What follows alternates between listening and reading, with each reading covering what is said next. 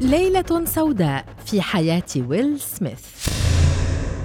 لقد أسعدنا هذا الممثل بأدائه الكاريزمي.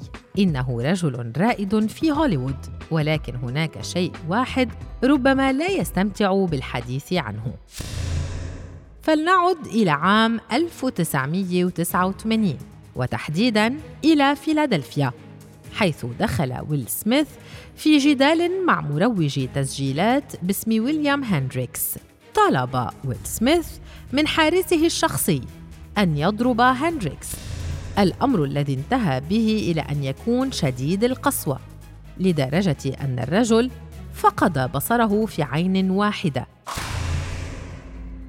أدين سميث بارتكاب اعتداء جسيم وتعريض شخص آخر للخطر بشكل متهور والتآمر الإجرامي ومع ذلك تم إسقاط التهم في وقت لاحق على الرغم من أن الممثل قضى ليلة في زنزانة حيث كان رفاقه الآخرون في الزنزانة يوقظونه باستمرار للحصول على توقيعه.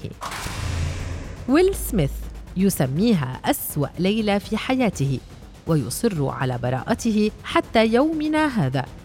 مشيرا في عام 2005 إلى أن صديقه ضرب هندريكس أثناء وجوده هناك وهو لم يكن له أي دور في ذلك.